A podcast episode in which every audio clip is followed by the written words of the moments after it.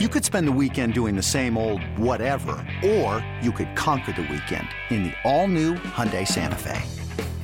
Visit HyundaiUSA.com for more details. Hyundai, there's joy in every journey. This episode is brought to you by Progressive Insurance. Whether you love true crime or comedy, celebrity interviews or news, you call the shots on what's in your podcast queue. And guess what? Now you can call them on your auto insurance too with the Name Your Price tool from Progressive. It works just the way it sounds. You tell Progressive how much you want to pay for car insurance, and they'll show you coverage options that fit your budget. Get your quote today at progressive.com to join the over 28 million drivers who trust Progressive. Progressive Casualty Insurance Company and Affiliates. Price and coverage match limited by state law.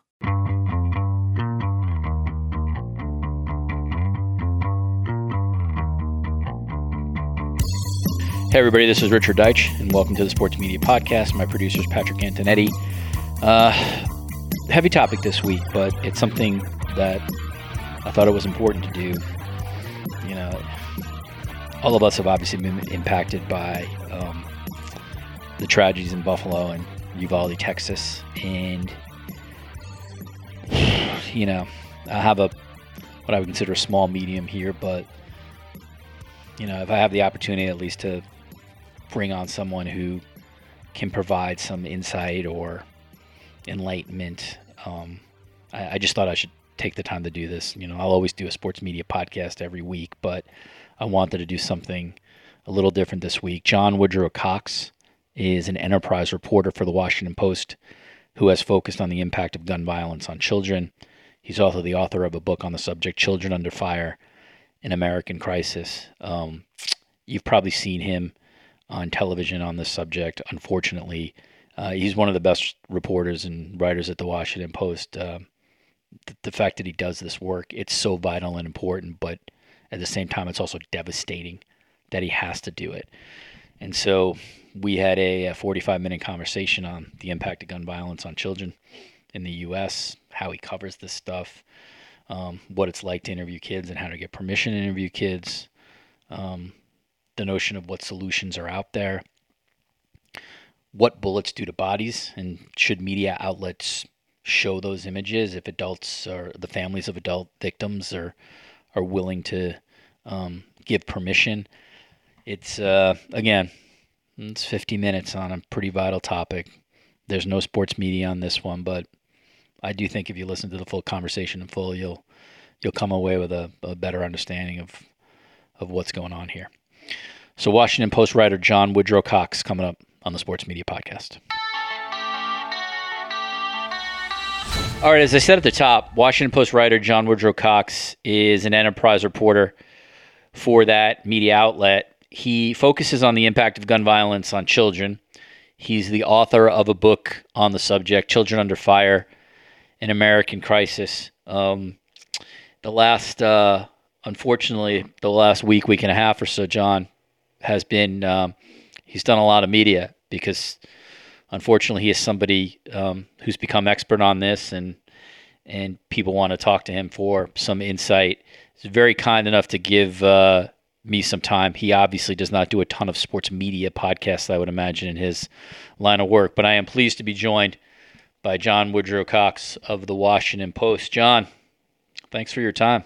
Yeah, thank you for having me. I wish the topic was different, but this, um, you know, we've interacted at least online over the years, and um, and so I know at least you, uh, I know you a little bit just sort of through that medium, and and you were the person I, you know, I wanted to do something like every person in America, like anyone who has any kind of forum.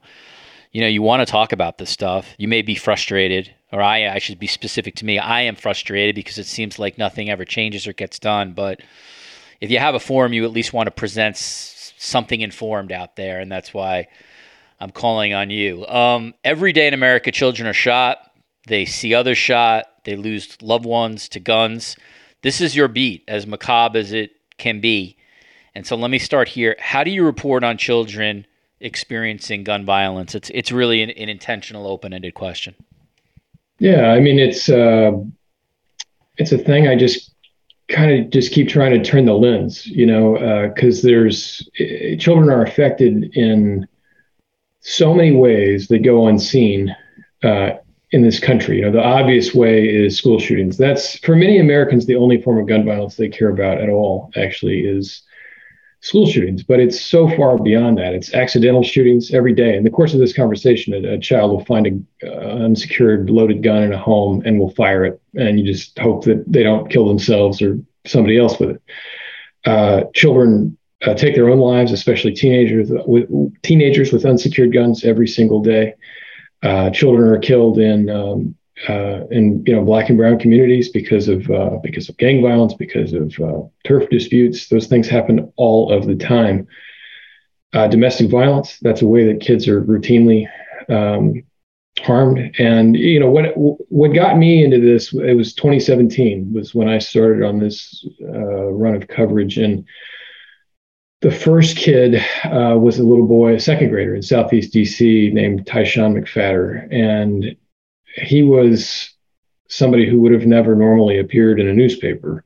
Uh, his father was shot to death outside of his school in the middle of the day in Southeast. And I followed Tyshawn for about two weeks. Immediately after that, I met him at a vigil. It was freezing cold in DC, and he insisted on speaking on his father's behalf, and he just wept the whole time. And so I, uh, you know, I went with him uh, I was with him at home the morning of the funeral. I went with him, sat next to him at the funeral. I went back to school with him. He ended up becoming really one of the two central figures in my book. But what I learned through the reporting on his story is that we have not begun to grasp the scope of this crisis. Tyshawn was not considered a victim of gun violence at all. He'd lost his father, but legally he was not considered a victim of anything that same week that his father was killed, uh, they had asked his school, which was an elementary school, it was only up to like third grades. We're talking six, seven, eight year olds. They'd asked them to draw pictures of what makes you sad in your neighborhood. And these kids drew pictures in crayon and marker of, of vivid, graphic uh, forms of gun violence. People shot dead on the street, funerals, uh, grave sites. And I remember, I'll never forget, I'm standing you know, in their auditorium, and I'm looking at this wall, this display that they've made, and it's right next to this cat in a hat uh, figure, and it was like we're missing this entirely, right? We're missing it entirely. We do not, we cannot comprehend the millions of kids. It's not hundreds or thousands. It's it's literally millions of children who are impacted by gun violence. And I'll quickly cite one study that I use to illustrate this point all the time. It was a study done in Chicago and what they looked at is uh, neighborhoods where there had been homicides. They found that children did worse on their test scores the following week if they simply lived in a neighborhood where someone had been shot to death. So they didn't have to know the person, they didn't have to see it, they didn't have to hear it. They just had to know someone was shot dead in my neighborhood, and it affected them uh, so profoundly that a week later they did worse on their test scores. So you know, much of my work has been devoted to that idea of the kids who are not actually physically harmed. Uh, you know, the work I did, Tyshawn was central to the book. The other thing that was central to the book were these kids in Townville, South Carolina, a group of first graders who'd all been on a playground when a teenager pulled up and opened fire. The shooting lasted 12 seconds because his gun jammed. One child died. And every kid on that playground has really, they've never recovered, you know, because they were just there. Same thing with kids who were in the school who, who didn't even hear it. So, you know, I followed one girl in particular uh, for the book, and you know, she's still to this day on antipsychotics and antidepressants. She's never gone back to school. Uh, she still hurts herself. Um, you know, when she saw the news about the shooting in Texas, she just had a complete meltdown. And this is a 12 second shooting because, A, because of her own fear, but also because the boy she loved uh, Jacob Hall is his name. He was six years old. He was the smallest kid in that first grade class. He died, and she's never gotten over the guilt of leaving him behind because she ran. Uh, she's never gotten over that. So, you know, I know it's grim to describe all this, but uh, the way I view it is if we if we don't expose people to the reality, there's no hope for change at all, right? People even even changing people's own minds. It's not possible if they do not comprehend what we're doing, what we're allowing to happen to our kids in this country. All right, there's a lot there. So the couple things I want to get to. Uh, first sort of on the journalism or the journalistic side. How does one go about getting permission to talk to um, children of the ages that you you talk to? I mean, I think some of us would think, okay, you have to get some kind of parental consent, but that also can be tricky, right? Just depending on who you're going to talk to, where you're going to talk to them. So, given that you've done this unfortunately many, many times, how does that process work? Yeah, so you know, you always start with the parents. I mean, often I'm introduced to a parent via a teacher or you know through somebody else, uh, and have I do a lot of pre-reporting before I talk to a kid. Right, I think that's really central for journalists who are going to talk to traumatized children. Is you could talk, you should talk to everybody in that kid's life before you actually talk to the, the child, and, and I do that for a couple of reasons. One is to know if they have triggers, if there's words that I shouldn't say or subjects I shouldn't bring up or uh, any number of things, right? That I just areas that I shouldn't get into. Uh, and then two, also if I can ask someone else a question rather than asking the kid that question, that might be really difficult. I'd like to do that, right? So if I can get a detail from somebody else, um, I'd rather do that. Uh, you know, when it comes to the time to talk to the kid, I first thing I do is explain to them exactly who I am and what I do. Even kids as young as the youngest kid I've ever interviewed was four. It's a kid in Cleveland who was shot in the head in a road rage incident and survived. The bullet, you know, um, yeah, went around his temple and popped out his forehead. And uh, but even a kid that young, I explain to them what that I what I do, what a newspaper is, what the Washington Post is. I show them, I take out my phone and show them articles, and I say that you know, I'm here to tell your story if you would like to. Right. So I do as much as I can to give them agency. I always ask their parents to be present in the room uh, when I'm having these conversations. And I always tell them too that if there's a question I ask that they don't want to answer, that's okay. I'm not an authority figure. I'm not a teacher. And you know, I even go to the length of I sit. I try to sit on the floor. So I always I'll ask them where do you want to talk, and they always want to talk in their room because they want to show me their toys and show me their stuff. That's what kids want to do. So I sit on the floor. I try to get my eye level below theirs, so they feel like physically they're in charge. That's the goal, right? It's always to say that you're in charge. And um, you know, I can't tell you how many times I've gotten to the, inter- the end of these interviews, and the parents tell me that they've never heard most of what the kid shared because no one's ever asked them. You know, people are afraid. They think that um, you know it'll re-traumatize them. They think it'll it'll be too hard. These kids, in most cases, are desperate desperate to share. I, two quick examples that I can think of.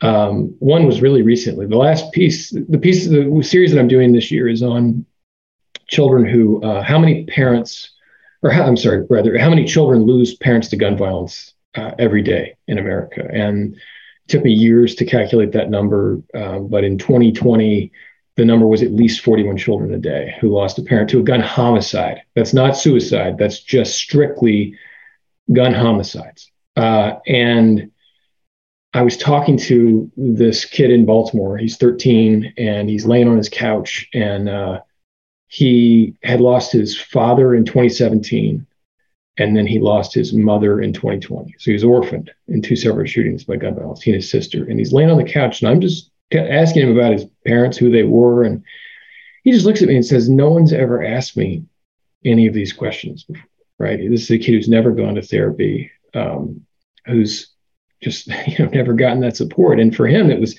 he couldn't wait to talk. I mean, it was cathartic just to have somebody to talk to. And then another example that I'll, I'll, quickly offer is uh, these parents in South Carolina. This wasn't Ava, the main girl; it was another girl. Her name was uh, is Sienna, and had a really secure home life, a very supportive family. Um, they lived in a really nice house. In the immediate aftermath of that school shooting, she couldn't be alone. She had nightmares. She would lock the door, all, lock all the doors all over the house all the time. She would uh, run at the sound of cars backfiring. She really had a lot of obvious trauma in there early going. And when I went back a couple of years later to uh, interview her and her parents, I talked to her parents first, and they said, I think she's totally over it. She doesn't talk about it anymore. She doesn't seem to have that trauma. So then she came out. We were sitting on this deck. She comes out and sits, and I asked her, you know, if this is a thing that's on her mind anymore. And she goes on to detail uh, her precise plan on what she will do the next time a school shooter comes to her school. She knew who she would take with her, where she would run, where she would hide. She'd calculated it all in her head. And she'd also done this like math to say that, well, you know, I had one five years ago, so there will, before I leave school, I will definitely have another one. And her parents were just like, their minds were blown by it, right? So, you know, I, I think that there is uh, beyond beyond the journalistic purpose of it, there is real value in just giving these kids a chance to say, "Here's what it is that I've been through, and here's how I feel about it." Because journalists, for whatever reason, rarely give them that chance. It's hard, I get it, but it's a thing that in, industry wide we need to do more of it because they have a lot to say. You went to Uvalde, correct? I did not. No, I've, I've been not? reporting because okay. I was contributing to about 12 different stories. So I, I ended up staying and reporting from here. But I did talk okay. to, uh, I did have an in depth interview with a, a family uh, in Uvalde. Okay. All right. My, my, uh, my correction there. So you report, you reported on it. You were not there. Um, from your experience and from talking, obviously, your colleagues who have done that kind of reporting, um, how how challenging is it? And is there any correct way to try to report on what is people's singular worst day week traumatized obviously off what this is? Um you know there the reality is there's probably no playbook in a journalism school when you ultimately sort of face somebody who's who's dealt with this kind of loss and maybe feel certain despair. So, what have you found either when you personally have been in this position or what can you tell my listeners about what the reporters are, at least the good ones, are attempting to do in Uvalde? Yeah, I, I wrote, um, I actually wrote a piece for the Dart Center for the journalists on the podcast uh, about how to interview traumatized children, and but it really applies to adults. It applies to anybody, and you know, I always say that um, step one is to be human first and a journalist second, right? These people, you are showing up on the worst day of their lives or closely thereafter. And, you know, the first thing I tell people is how incredibly sorry I am. You know, that's, and that dates back to when I was a cops reporter knocking on doors in Florida, you know, uh, for somebody who just lost a loved one. That's, you have to start there. And the, the minute that you, that's not your instinct is when you need to quit doing this. Uh, so I start there, and you know, um, another technique that I've picked up through the years, uh, and this is not unique to me, but I think it's really important, is that you can't leave people in the place that you're going to take them, right? So we take people. I take people to very dark places. You have to, right? You're you're you're you're trying to surface their agony, the memories of that day. You're trying to reconstruct whatever it is that's happened. Uh, that's you know people cry in front of you. They're going to. They're going to weep in front of you. And when they do, take a beat. Ask them if they want to keep going or if they don't. But when you're done uh, with that conversation, I have always have questions on the back of my notebook that can bring them out of that place. Right? You can't hang up the phone or walk out the door with them still being in the moment where they either survived the shooting or lost their child in the shooting, uh, something that brings them back, right? Uh, so with children, sometimes that's sort of bringing them back to their favorite subjects or their favorite hobbies or what they're going to do in the summer or uh, their favorite TV shows or something they're looking forward to. Anything to bring them psychologically back out of that place. I think it's like it's it's critically. It seems simple, but it's critically important that journalists do that. Um, you know, I think that uh, some of it just comes with time. I mean, the question that I ask children the most is what happened next. You know, like if you ask a kid, how do you feel? They'll always say, okay. Like there is no other answer that a kid gives you other than I'm good or I'm okay. What I try to get most often from children is just uh, a, a recollection of their memory of what happened and the, their emotions, the emotions that they want to share, will come out organically, right? So much of what I'm doing is just trying to st- steer them. You know, I'm not sitting there with a list of 50 questions. It's just I want to have a conversation with another human being about whatever it is that they've gone through and uh, just trying to steer them, right? Because kids will bounce around and they'll think of other things. And so I just kind of gently bring them back and bring them back. And that's a lot of what I do too with adults. And, you know, I, I think too that we think that journalists think that interviewing children is harder than it actually is. Uh, there, there is no more honest, raw interview than you can have than with a child. And, one example in particular um, you know, a lot of what I do is not even the interviewing, right? It's immersing. Like I'm actually trying to immerse, spend days and days and days. And when I when I go to Uvalde, which I will, you know, in the coming weeks, that'll be what I'm trying to do. You know, more than just sitting with someone and saying, answer these questions. It's immersing. It's observing, you know, in their life. And I think of a moment with Tyshawn uh, in particular. Was the morning of his dad's uh, funeral, and um, had picked out an outfit that was his dad's eighth grade homecoming outfit. It was like he'd seen a picture and he said, That's what I want to wear at my dad's funeral. And he's getting dressed, and I'm there in the room with him. And and he picks up his clip on tie. He, he doesn't know how to put on a tie because his dad, you know, it's, it's the thing his father would have t- taught him, right? Is how to put a tie on. And he didn't know how to do it. So he looks at me and says, Can you help? Right. And, and like, you know, instinctively, I'm fly on the wall, right? Don't, you know, but then there's this moment where it's like, there's no way I'm to go call his mom in or say no. I mean, that's where it's being a human first, right? And so I put my notebook away and I walked over and helped him put his tie on. And then the moment that is relevant to this question is that uh, a, minute later, so he's got his he's got his clothes on. He looks down, he looks up, and he says, "Whoever invented guns needs to stop." That's what he says.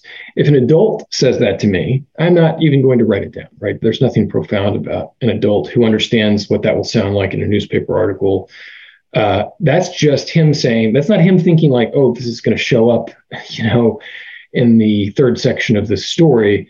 That's him just in a moment on the morning of his father's funeral saying this is how i feel about this. And it was incredible. I'll never i'll never ever forget it. I'll never forget it. And and that kind of thing happens uh, all the time. And it speaks to the value of um, doing the hard thing and asking if can I talk to your child and can I spend time with your child and uh, you know can I just exist in their space for a while. You um you cover the worst of uh, of sort of gun gun shootings, which maybe that's not the right phrase, but you, you sort of you cover the worst of of what one can see when it comes to yeah. gun violence.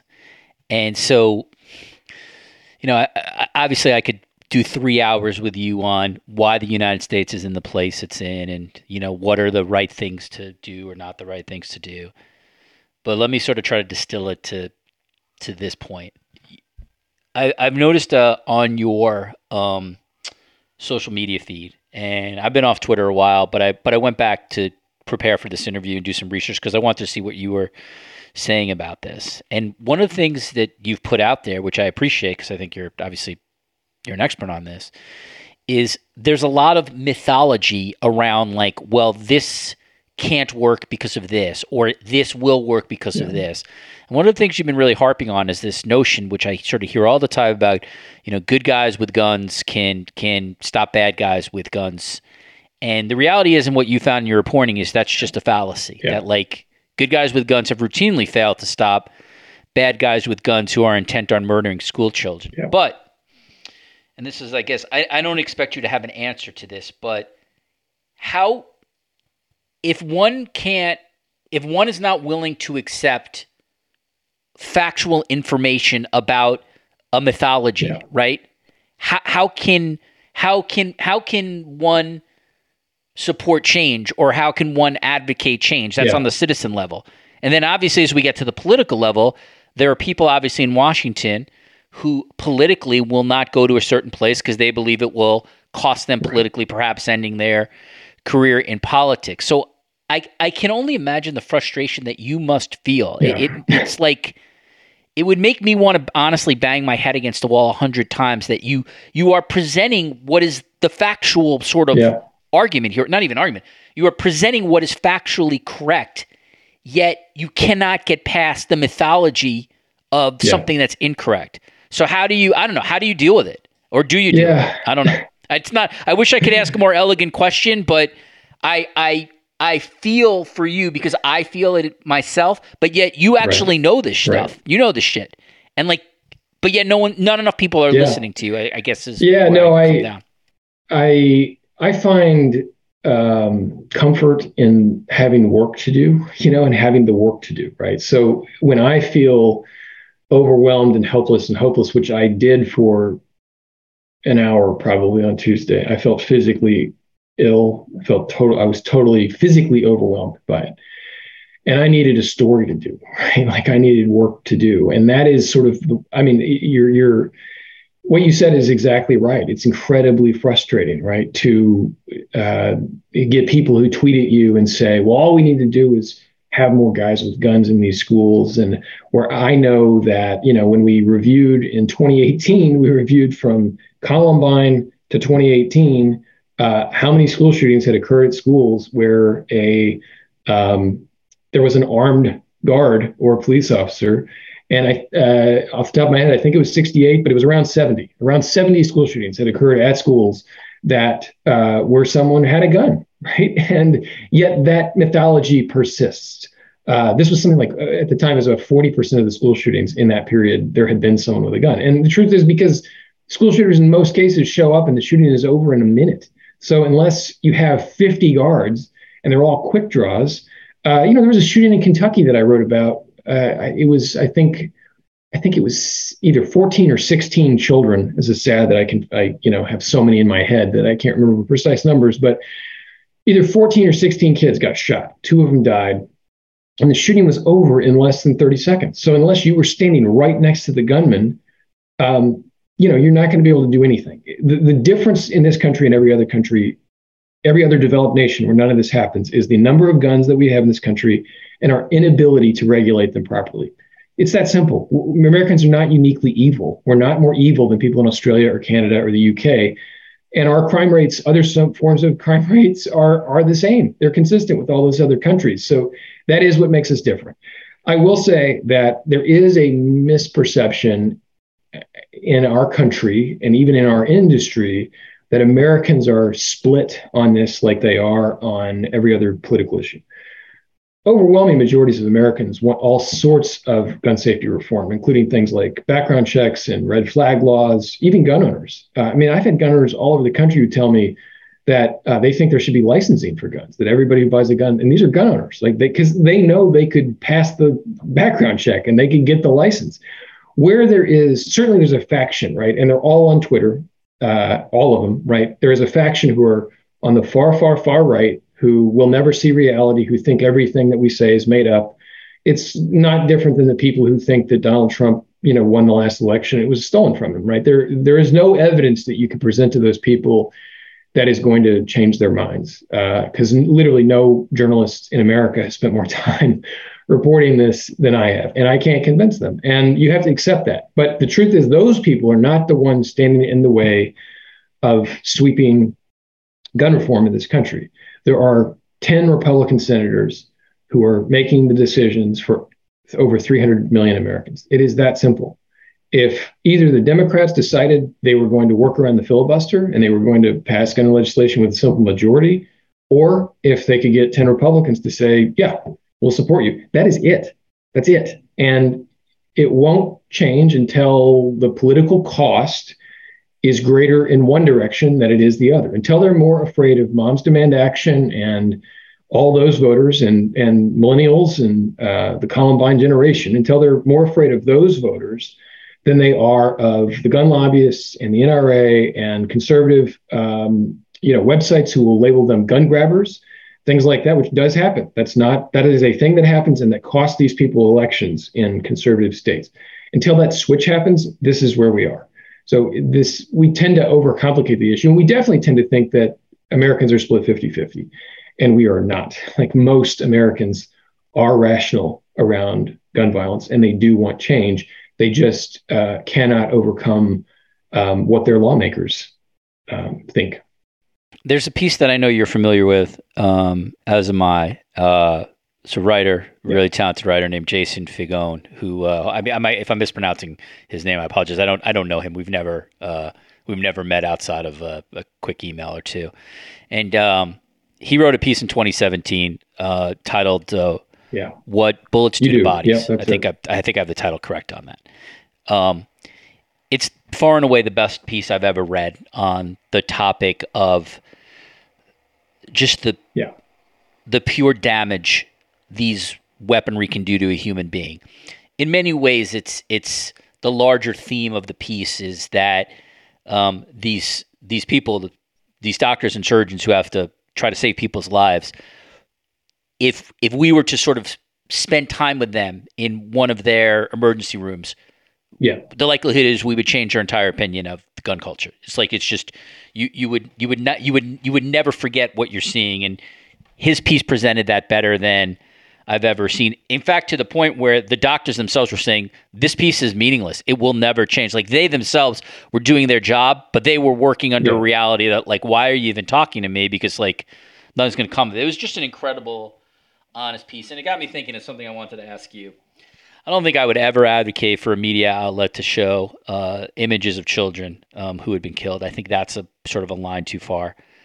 There is a debate that happens, and I, I do wonder if maybe it should sort of be debated more. How do you feel about showing um, the impact of this stuff? If, let's say, a family obviously allowed you to show their loved one, um, and the result of being killed by like a um, this kind of like heavy machinery. It's Yeah. not an easy question. I understand that, and you will absolutely have people who probably will no longer like subscribe to your place or or or watch your um or watch your stuff. But I, I have to be honest, John. There's a part of me that thinks like it might be one of the few ways to actually shock people into recognizing like the devastation that's happening because while I feel horrific for Uvalde, right, and I see these images and I watch on TV, the reality is I'm still five thousand miles away from. You know, what I mean, I could walk, I could walk down my street today and get away from it. I don't have to live with yeah, it.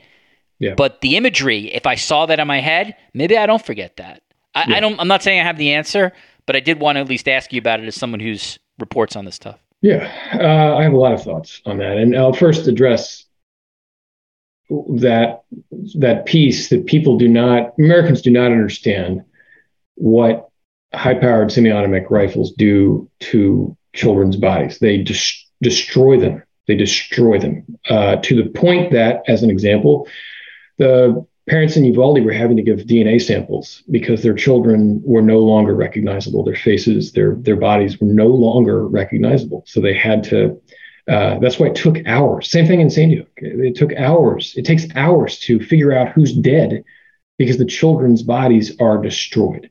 People need to understand that first, uh, and they don't. Right? Um, I don't think we'll see a time where mainstream news outlets run those images, even though there are parents who are willing. There are parents who would who have said they want those images shown. What I will say, every lawmaker, every lawmaker should be forced to see them, particularly if they're going to vote in the Senate that an 18 year old or anybody should continue to have access to a weapon of war. And you know, I'm sure there are uh, uh, people who will take issue that I describe them as weapons of war. But if you talk to combat veterans, the way that they handle their firearms in combat is very much the same way that an AR-15 can function in the hands of a civilian. Uh, rarely do they open them up full auto. They're they're using them semi-automatic in combat routinely.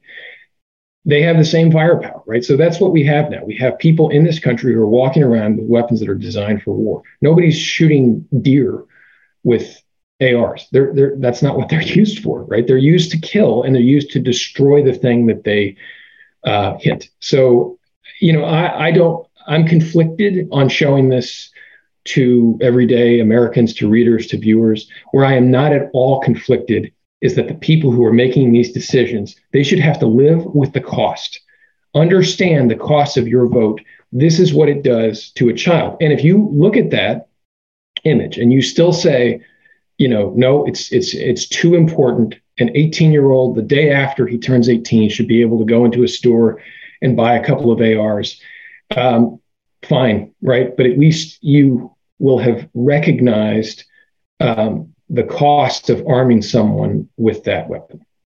I'm Mark Chapman. Welcome to the Planet Premier League podcast. Each week, Cesc Fabregas, Nedum Onuoha, and myself talk all things Premier League. As a player, you don't have time to talk. No. You don't have time to make a plan. You just need to deal with wave after wave after wave. We watched Coach Carter, and he said, "Oh, afterwards, the game's just about doing this for your teammates." And I remember looking around halfway through the film, and half the squad was asleep. Planet Premier League. Listen wherever you get your podcasts.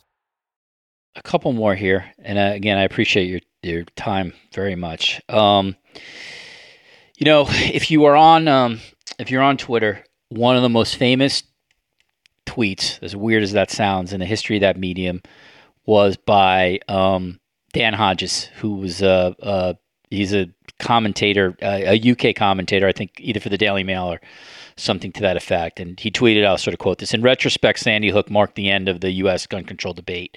Once America decided killing children was bearable, it was over. It's one of the probably, it's not one of the most yeah. tweet, uh, tweeted things of all time, but it's you know it's really significant. Yeah. Hundreds of thousands of people. I know that the the people who are fighting this every day they hate that. Yeah, they do because they they will say that um, it's it's counter to everything that they're doing and it's defeatist. Yeah. And if one thinks like that, or if the American people think like that, there's no chance for change. Yeah. And I, I, happen to agree with that. I, I, I I had tweeted that before, and I stopped tweeting it when I um, when I saw like sort of how those people who are really in the fight on a daily basis sort of view it. All that yeah. said, John, I do want to ask you this. Like, I understand how someone would agree with that. I, I I totally understand how sort of average American sort of who lived through Sandy Hook saw that nothing changed. Yeah. Where where ten years later, and yet another mass shooting has happened at a school, yeah. and no one, you know, we should be a functioning society where if like 20 adults were killed, like you should change right. things.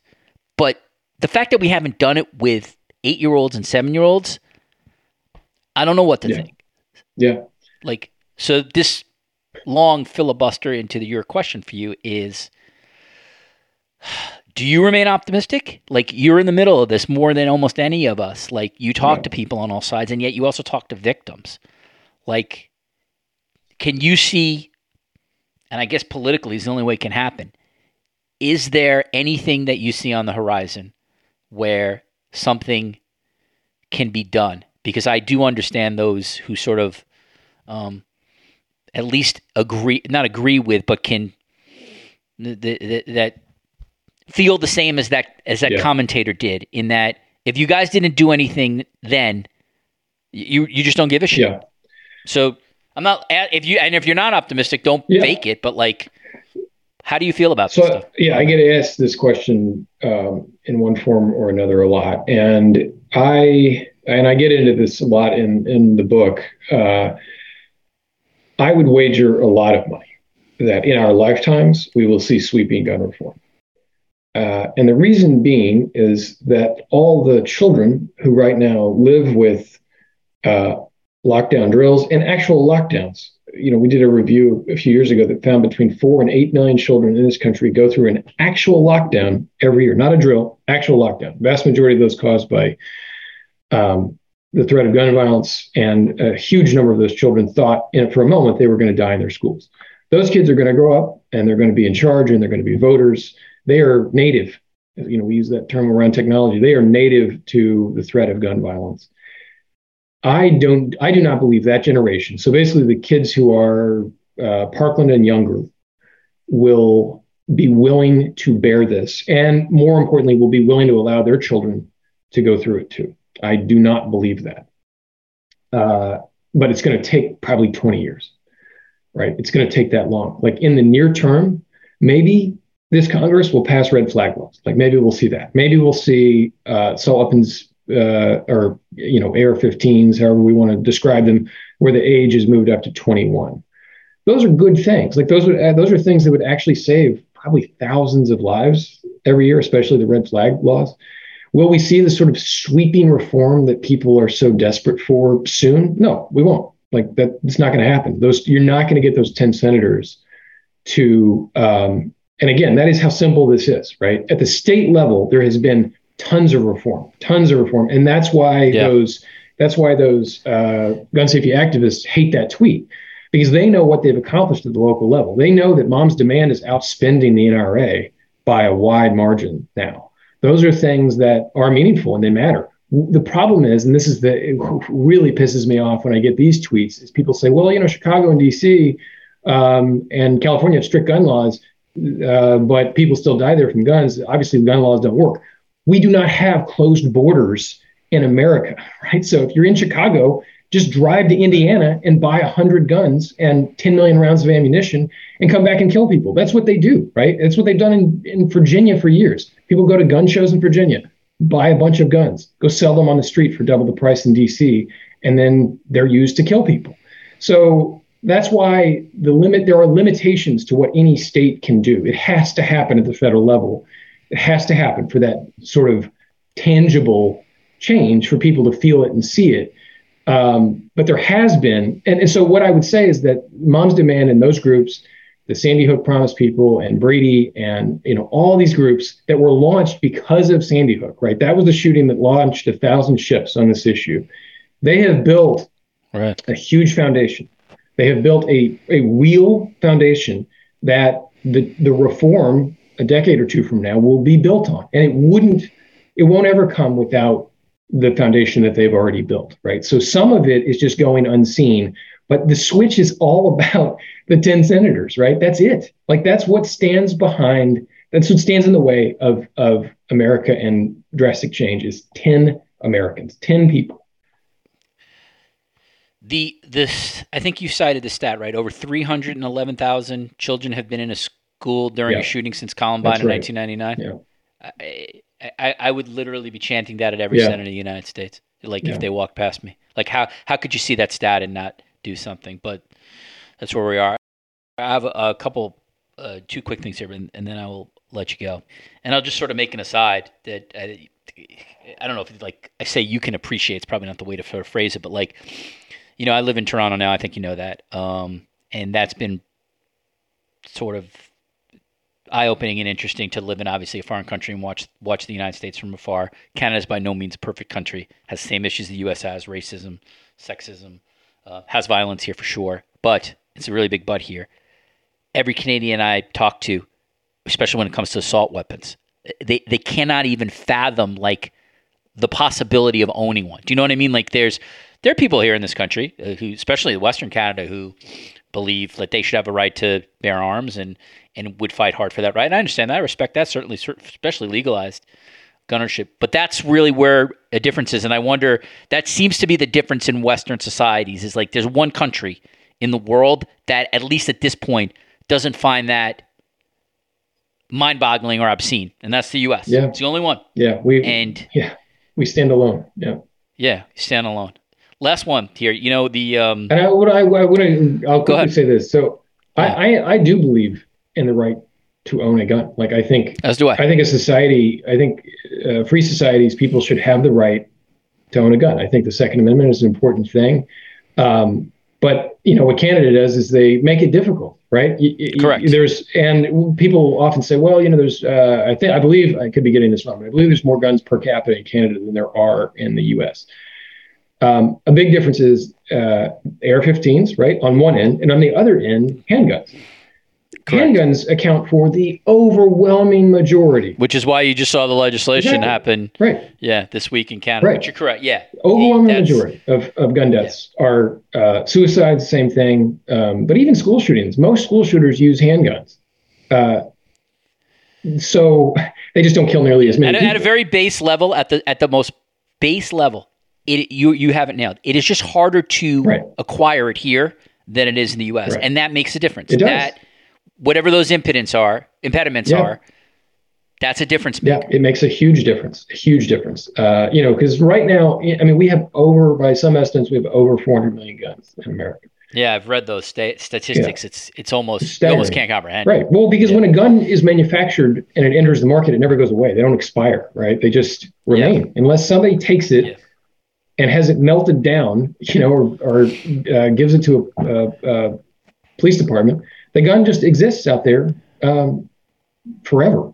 So there are ways to have a society where people own guns and do it in a way where you don't have 45,000 people dying every year uh, from them. So it's it's not unattainable, and we know that because of every other country, right? It, it's possible. Uh, it's just you know we're just unwilling to this point to regulate them almost at all at the federal level.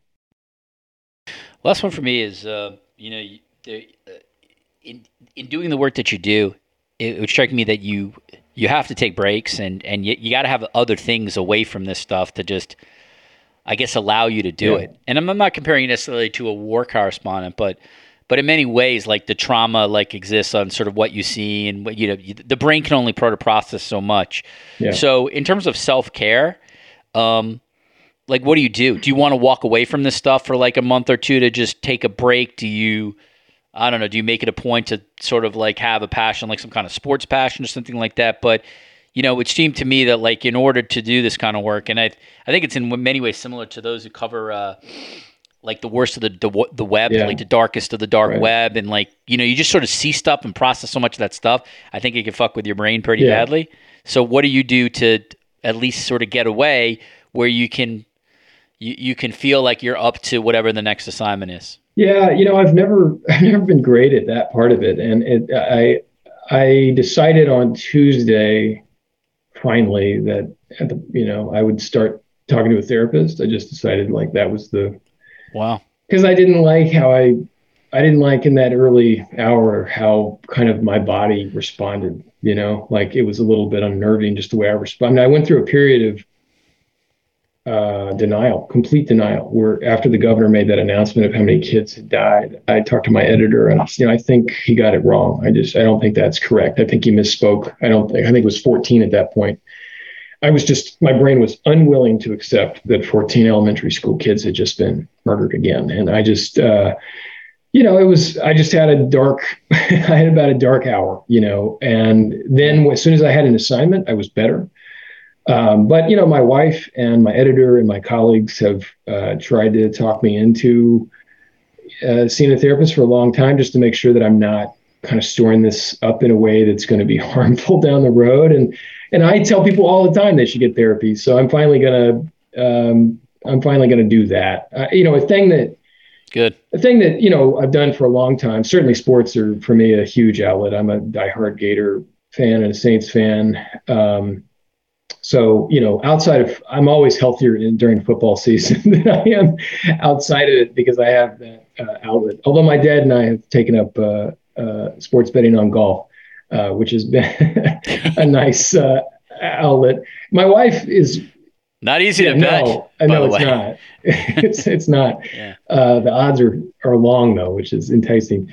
Um, but you know my wife and i for a long time i would i would like we'd leave the country for like two weeks you know we're pre-pandemic that was the way that i really reset and i kind of yeah. flushed all that all that out um, you know the only period that i took a break from kids and gun violence was to write about kids and covid um, the first year of covid i i, I wrote a series on that um, i held a series that i was going to gun violence series I was going to do and did that i mean every year i think i'm done right every year i think this is it uh, I can't, I have nothing left to say. Um, I'm going to move on. And then I always find something else that I feel, um, excuse me, I'm losing my voice here, but I feel obligated to say, right? I, I, or some other thing. And this year, you know, it's this series on how many uh, kids lose parents to gun violence every year. I have at least two more pieces on that. Now I'm going to do some, at least one big Uvalde piece and, uh, uh, you know, so I don't know. I, I, feel like I feel like I'm able to do this work for this period of my life, um, and I feel like as long as I am capable of it, uh, that I I'm obligated to keep doing it. You know, I feel an obligation to keep doing it, and um, I feel an honor too that I get to tell these kids stories. It really is. When I go to Baltimore and my editors allow me to tell work on that story for two months about kids who are invisible to most of society, and frankly, writing a story that most people are not going to click on. Because the truth is, uh, most people do not care about Black children who are dealing with gun violence. They do not care. And I know that because I see the metrics on the stories I write about white kids versus the stories I write about Black kids. But the Post says, no, we're going to support you. We're going to spend money. We're going to let you spend two months on this. Go do it, right? Uh, as long as that's the world I'm living in, I feel like, and as long as I can take it, uh, you know, I'm going to keep doing it. I'm going to keep telling these stories. And and for me, you know, there was one moment that I'll hang on to for a long time. So my book, uh, there was an excerpt that the Post ran uh, from my book. This was back last year, and the chapter that we pulled out was about a little boy named Tyler. He was 11 years old in South Carolina when he, uh, great kid, great family, devoted parents, um, no red flags at all with this kid. He was straight A's, like went to church on his own every weekend, like just, you know, in every way, right? This was a wow. squared away kid. Uh, one night, his family gets Taco Bell and his parents are in the living room and he decides he's going to go watch cartoons in their bedroom. He knows where the key to his dad's gun safe is. He gets the key, he opens the safe, he takes out the one loaded gun and he shoots himself. Uh, and his dad rushes in and finds his son dying, right? His, his uh, a bullet in his head. Um, you know, after that story ran, I heard from gun owners all over the country who said, uh, "I'm not, you know, I'm not going to buy your book." Some of them said, "I'm not going to buy your book because I don't think I can handle it, or politically I wouldn't agree with it, but I'm going to buy a gun safe because I have kids, and Tyler reminds me of my kids." Uh, and it felt like, well, hmm. that's worth it, right? Like even if even if this book is too yeah. hard for some people to read, um, if you can reach a few people, I mean, for me that is is worth it because maybe that's a life saved, right? And the ripple effects from these things is so widespread that if you can just stop one, to me that feels uh, worth it. So you know, for now, I'm gonna I'm gonna keep at it. John Woodrow Cox is an enterprise reporter for the Washington Post. Uh, his focus is on the impact of gun violence on children. Uh, he's referenced his book during this podcast. That's Children Under Fire An American Crisis. You go to Amazon uh, or wherever you get uh, books and check that out. Listen, John, uh, I know you get asked these kind of questions a lot, and it can't be easy to sort of just continue to sort of answer them because it's emotionally laden when you answer them. But I really appreciate you coming on the uh, sports media podcast. And I will say, just as a son of a therapist, my mother was a uh, shrink for forty uh, something years. It's it's it, it will be a good investment, and the, the bet maybe the bet, arguably the best investment you can make is an investment in yourself. So I uh, I wave the therapy well, flag here. In the, in I appreciate these, it, Richard, and thank you for having me on. I'm a big fan of you and of the podcast and of all your work. So um, it's an honor to come on and talk to you. Next next time you come on, we'll talk about uh, you know, talk about Tom Brady, Fox, Aikman, and and my golf and, and my golf betting you system. can give me your you yeah. give me your take on uh, you know Nantz at the Masters and and who you like in college football as a Gator. It's been a rough couple of years for you, John, years, but yeah. maybe might come back though. I, am old enough to remember the. Uh, the Spurrier days, so you know, there's there's there's there, there have been, been some glory days for before. Four national championships, two basketball. Yeah, those oh, really? That was a good time to be in Florida. Florida, yeah. Was that uh, that was Urban, Urban Urban's uh, era or Billy, uh, Billy D? Yeah. We had two basketball and two football right in uh, close succession.